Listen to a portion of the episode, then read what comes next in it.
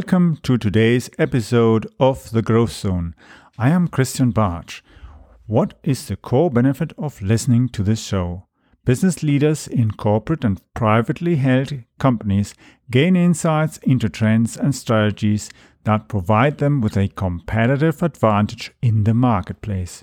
Each episode focuses on an area such as marketing, sales, innovation, or funding that is absolutely critical to the growth of companies, whether they are startups or corporate global players, where management needs to juggle the challenges of market entry or knowing how to navigate the uncertainties of disruptive developments. Mind feeding is where clarity evolves and helps solving organizational challenges. For those who listen to the entire episode, I have a special surprise gift. I am working on some great guests that are industry leaders in management, innovation, and marketing. Let's get started on today's episode.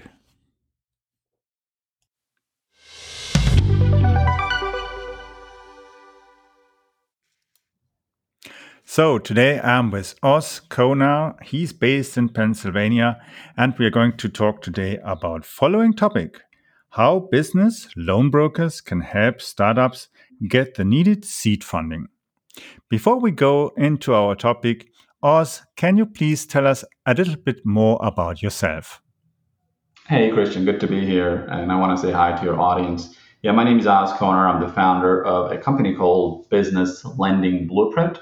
Uh, so basically, we're a training organization training uh, people in the United States and in Canada who are entrepreneurial and they want to start their own um, recession-proof business. Uh, so we have over 3,000 brokers that um, we kind of took our, uh, under our wings, and we've been training them on how to become a business loan broker, uh, so they can help other businesses, whether existing business or startup, get access to capital. Again, both in the United States and Canada and we help them build a six and seven figure business. So I'm the founder uh, and also still the active president of that company. Um, so my background is from the industry. Uh, I'm an online marketer, but I've also been a loan broker for many, many years. I come from outside sales, inside sales, phone sales, anything sales that you can think of, which led me to uh, create this company, which at this point reached an eight-figure level. Uh, so we're very uh, passionate about what we do and you know helping others reach similar levels through our, our help, hopefully. Yeah, that sounds really awesome. So, um, how, what is actually a loan broker? Let's start with that. Yeah, so it's a great question. So there are two types. So classic loan brokerage is through a, a traditional bank, right? So whether it's PNC Bank, Chase Bank, Citibank. So if you're a loan broker, you're processing loans under the roof of a um, national company. Our type of loan broker is from the alternative lending industry. The difference is traditional banks, they don't really provide funding to small businesses and startups, right? So the target audience is larger companies, corporations, you know, uh, larger revenue generating businesses so they can provide funding. Uh, but when it comes to providing funding to small mom and pop businesses, which consist of more than 70% of the entire economy, they don't really provide funding. But there is an alternative industry called alternative lending industry that does provide funding to small businesses. That's the part we represent. So when you say business loan broker, we're training people to be business loan brokers in the alternative lending industry, which doesn't require licensing or degrees or prior experience. Uh, so they can, as long as they understand who, who to work with, um, they follow our code of conduct and they know what to offer and, and how to help the businesses. Um, that's that's how business loan brokerage works. It's a very lucrative industry uh, since you're pretty much uh, selling money at the end of the day to other people. It's a very direct approach. But yeah, that's the definition of business loan brokerage uh, based on what we do. And if I'm right, I suppose that the loan broker is actually not on, he's like a let's say medium he actually is able then to find for your company the people who have the money and are willing to give it to that particular company correct yeah so in traditional lending that's not so much of a problem right so you kind of know who provides funding uh, so you can go direct to the source if you need a loan from a national bank, you go apply to Bank of America, let's say for a mortgage. Um, but you also have mortgage brokers, right? So um, so you go through a mortgage consultant, and they kind of put you through uh, the best rate through the best provider. They do the heavy lifting. In alternative lending, it is similar to mortgage brokerage, but um, it, it goes way deeper than that because unlike like traditional banks, you don't really know who the lenders are, the real lenders, and under what conditions they provide lending, what products uh, they provide lending for. Uh, for example, someone might want to buy a truck for their company, uh, then you need an equipment leasing lender. And if you don't know that, you, don't really know how to get that. So your broker, uh, you know, connects you with the with the proper lender and um, walks you through the entire process of getting the funding. And for example, equipment leasing is one of the dozen products that we train our members on. Uh, so with that, that's that's the role of the uh, broker. That's a little different than the traditional lending or a mortgage broker or someone else who acts as like a, a medium person. Although brokerage, in its meaning, in its core, that's what it means. But it, it means a lot a lot more than that for the alternative lending because you're pretty much giving options to somebody who didn't even know that those options existed before. Yeah, so actually you're making it easier for the companies to get the money they really need. And I suppose you the of course uh, the differences between the US and Canada, um, not only currencies but as well uh, jurisdictions, rules, and so on. So I suppose um, the people who join you for that uh, and use the, the, the blueprint, they have um, are there certain things that are different based on country? Very much so. Yeah. So Canada and US, just like you said, is they're like very different countries, right? They have different rules. They have different underwriting criteria. Um, that's why it's important uh, for someone to, let's say, from Canada, to follow the blueprint uh, that kind of lays the pathway for them to um, get to point A, point A, get, get to point uh, B from point A by following a system instead of them trying to figure it out through a trial and error, which could be a massive headache because we're talking about two different countries. Uh, but the, the side benefit, the massive benefit, for example, for a Canadian is that they can do the business both in the United States and Canada. So they are exposed to a massive market, the biggest market in lending, which is the United States. They can also offer funding to businesses in Canada. So they have access to all of that knowledge-based expertise and the mentors uh, through our platform. Ah, yeah, and that makes it easier as well for them even to get uh, money as a Canadian, even from lenders in the US who are interested or find it even a good thing to do and uh, provide necessary funds for that company. Absolutely, absolutely. Oh, yeah, that, that really opens a, a, much much broader ability than if you go to a traditional bank around the corner and then they don't really understand uh, what you're doing or why you need it and uh, how you're actually going to repay, which is typically the biggest problems for most online companies, SaaS companies, and businesses that are very innovative that the traditional bank uh, just doesn't understand the business model. It's that's precisely the problem because think about who you're talking to when you walk into a branch, right? You're talking mm-hmm. to a teller or like a, um, you know branch manager, or maybe if you're lucky, if there's a loan broker, they're in there and banks are very strict um, on, on their criteria to follow lending. And think of a startup. A lot of times these are unique companies, so they can't just go by the book definition of what they do because I mean that's what makes makes them unique, right? And it, it, a lot of the times the banks do not even understand what the business does to properly categorize them, so they even have a chance to get funding.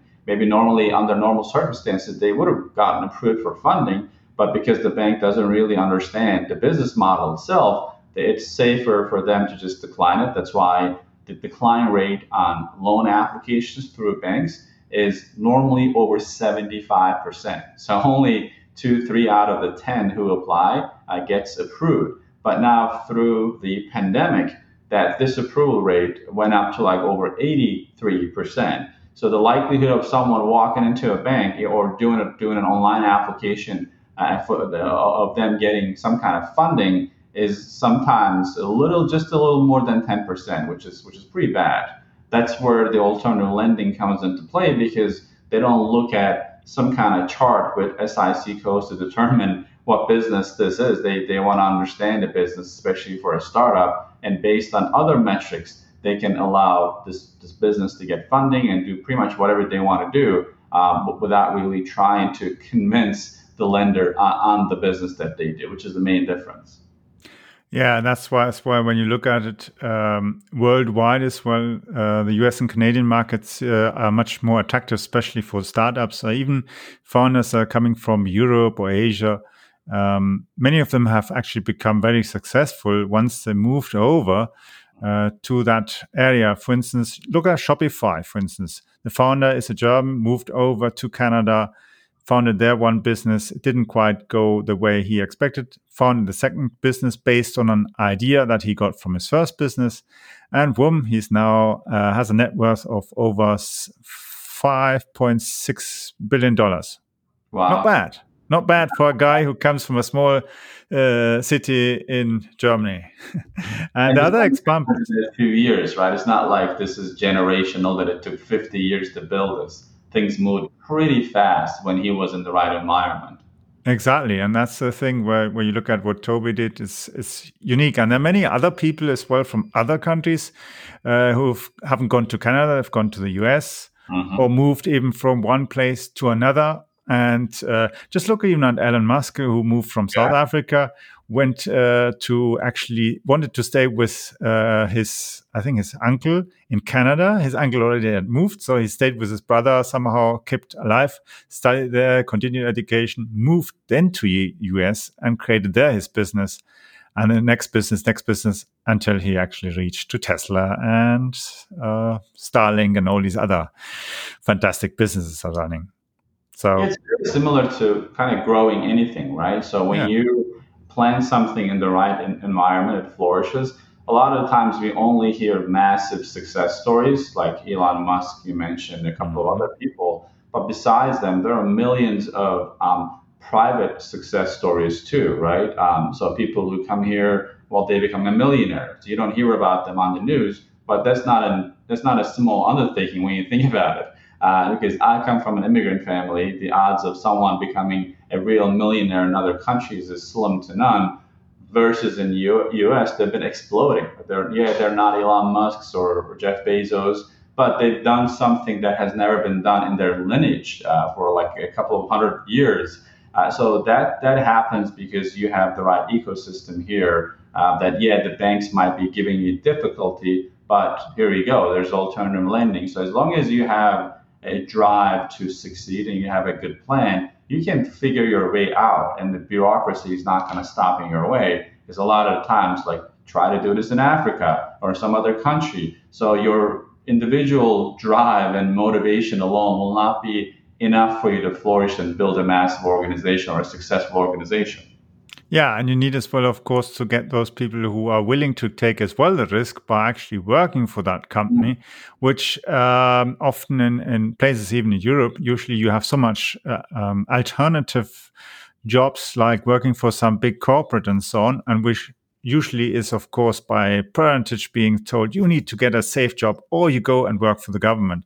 In the US, it seems it's okay to go and work for some startup or smaller company and yeah. Hmm.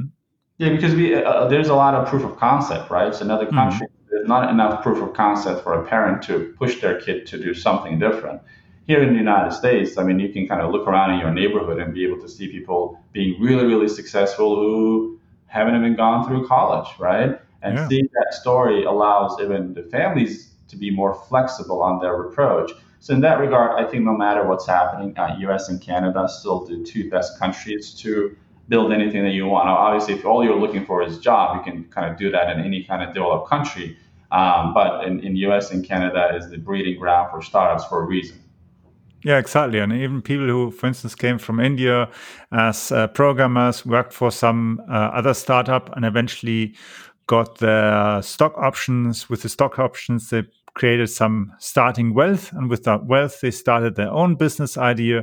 And boom, after a few years, they're multimillionaires, not billionaires necessarily, but definitely much better off than their family relations living back in India who are maybe just doing a meager income on that. And it just a great thing, of course, for the family because it motivates us for the next generations there to seek uh, alternative means of income and Absolutely. I mean, many people do not talk about that, but you touched on something great. So yeah, so someone coming to the United States and becoming rich, obviously great for him or her, good job. But it, what it does is it, it, impacts what happens in future generations too. Now you become an inspiration to your grand grandkids maybe, who's just maybe in a similar situation, and they now see that it is possible because they've seen their uncle or grand grandpa do it, right? So you're kind of affecting what happens not just today, but in, in, the future for your, you know, not only your own family, but your neighborhood, your relatives, your friends who kind of see that it, it is possible. That's why we're seeing this chain reaction in the United States. That, like I think this year, United States last year um, created more millionaires than ever before, and that's the reason that it's happening. It's like a chain reaction. More and more people now do believe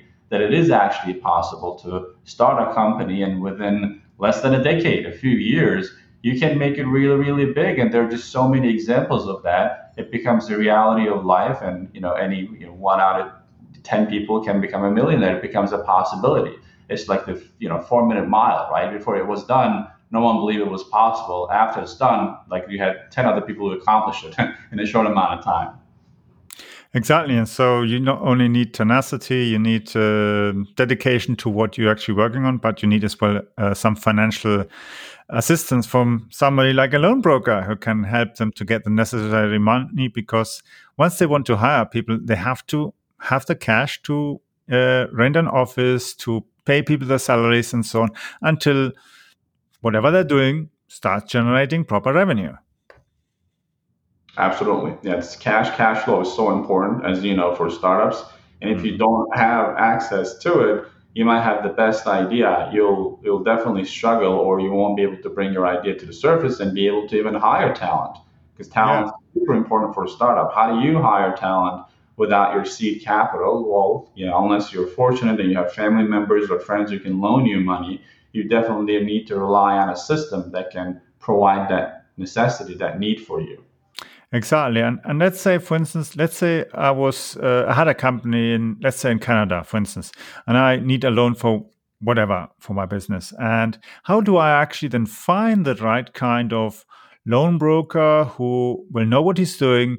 He'll make it as best possible painless for me. Um, how do I find this kind of person?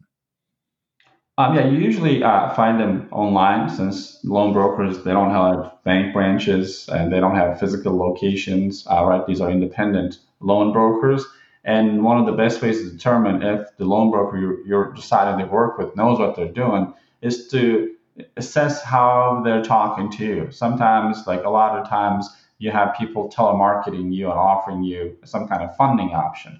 Well, that person is just a telemarketer. A loan broker will ask you a, a few questions to understand so they can put you through the right lending option instead of pitching you one product, right? Uh, mm-hmm. So that's the main differentiator. Sometimes you're going to come across people who call themselves loan broker and they only know, let's say, one product, what we call the merchant cash advance, which is a really, really high interest product. Uh, but since that's all they know, they want to put everyone into that box. And as the business owner, if you don't know if there are other options, you might think that that's your only option. So just look for somebody who asks like direct questions about your business and your possible revenue, the credit scores, and what your plan is, and how much do you need. Uh, so if you find someone like that, or you can go through obviously our network, or you can look it up also online. Uh, that's the right person to work with versus someone who's like, hey, just fill out this application and we're going to get you funded in two days and you'll be fine. And they don't, they didn't even ask you anything, right? So that those are the situations that you want to kind of stay away from because you don't really know what this person is going to come up with. And not only you might, uh, you know, lose money if you decide to go with it, but also more importantly, you're losing time. You're just counting on this and without really understanding it, then you notice that, oh, this is not what I thought it was. So always look for people who are more consultative than salesy. Mm-hmm.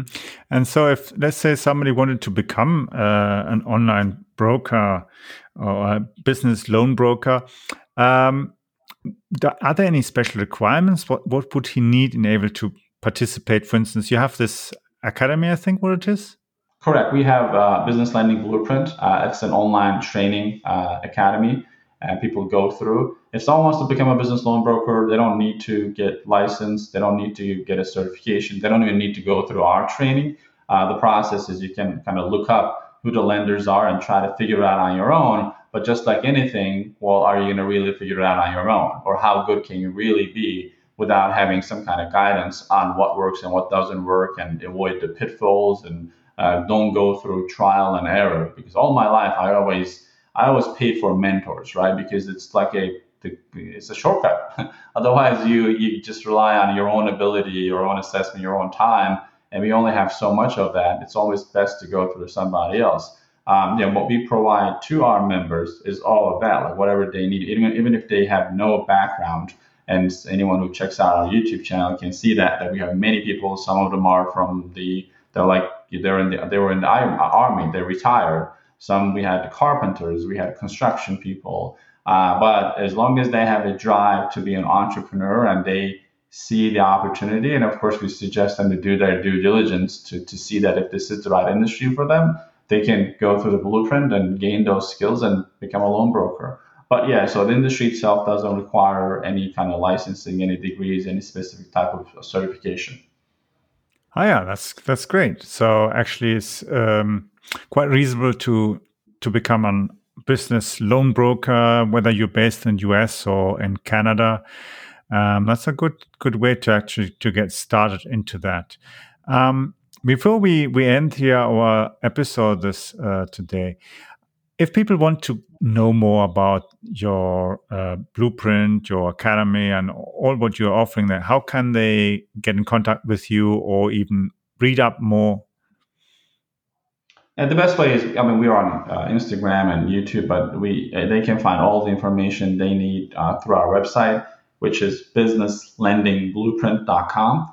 Uh, it has a free video training that that's totally it doesn't cost anything. It's about an hour long that shows someone how the business works, what's business loan brokerage, what the potential is, and how to succeed through that. And we have hundreds of success stories on our website too. So that will be the best resource, businesslendingblueprint.com. That's great. Thank you for being here on the show, Oz. And I'm sure in future we'll be talking about similar topics. Absolutely. Looking forward to it. That was my pleasure, Christian. Thanks so much.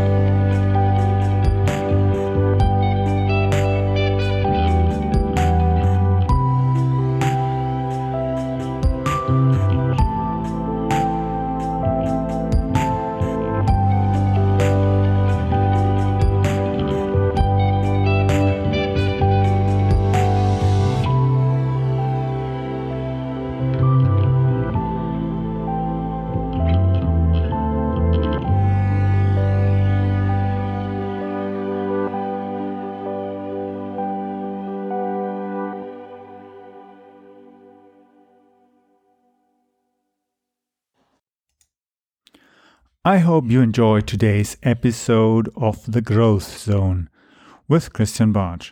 Thank you for listening. Please leave a review or rating here on iTunes or on podchaser.com.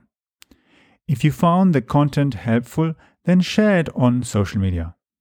I would like to invite you to follow our show so that you don't miss the upcoming interviews with leaders in the market simply visit the website follow.prmediareach.com. I will be adding the link also to the description of this episode so that you just need to click on that link. For those of you who are listening and signing up to follow the show, I have reserved a free copy of the Ultimate Guide on Content Marketing. This is the strategy that got me top corporate clients like McDonald's, Linde, Hewlett Packard, Deutsche Bank, Volvo, and many others. That strategy has been working for over 10 years. It also got me contracts with police, transport authorities, military, and several universities, and even leading research institutes. For sure, it also worked wonders as it got me many small, medium sized entrepreneurs and enterprises as clients. And that even included international clients from all around the world. The link to sign up for our free broadcasting service and the guide is follow.prmediareach.com. That will give you access to the most recent version of my ultimate guide on content marketing. You can follow me as well on Twitter by using the Twitter handle CAP Bartsch. That's spelled Charlie Alpha Papa Bravo Alpha Romeo Tango Sierra Charlie Hotel. Yes, that is CAP Bartsch. Charlie, Alpha, Papa, Bravo, Alpha, Romeo, Tango, Sierra, Charlie, Hotel.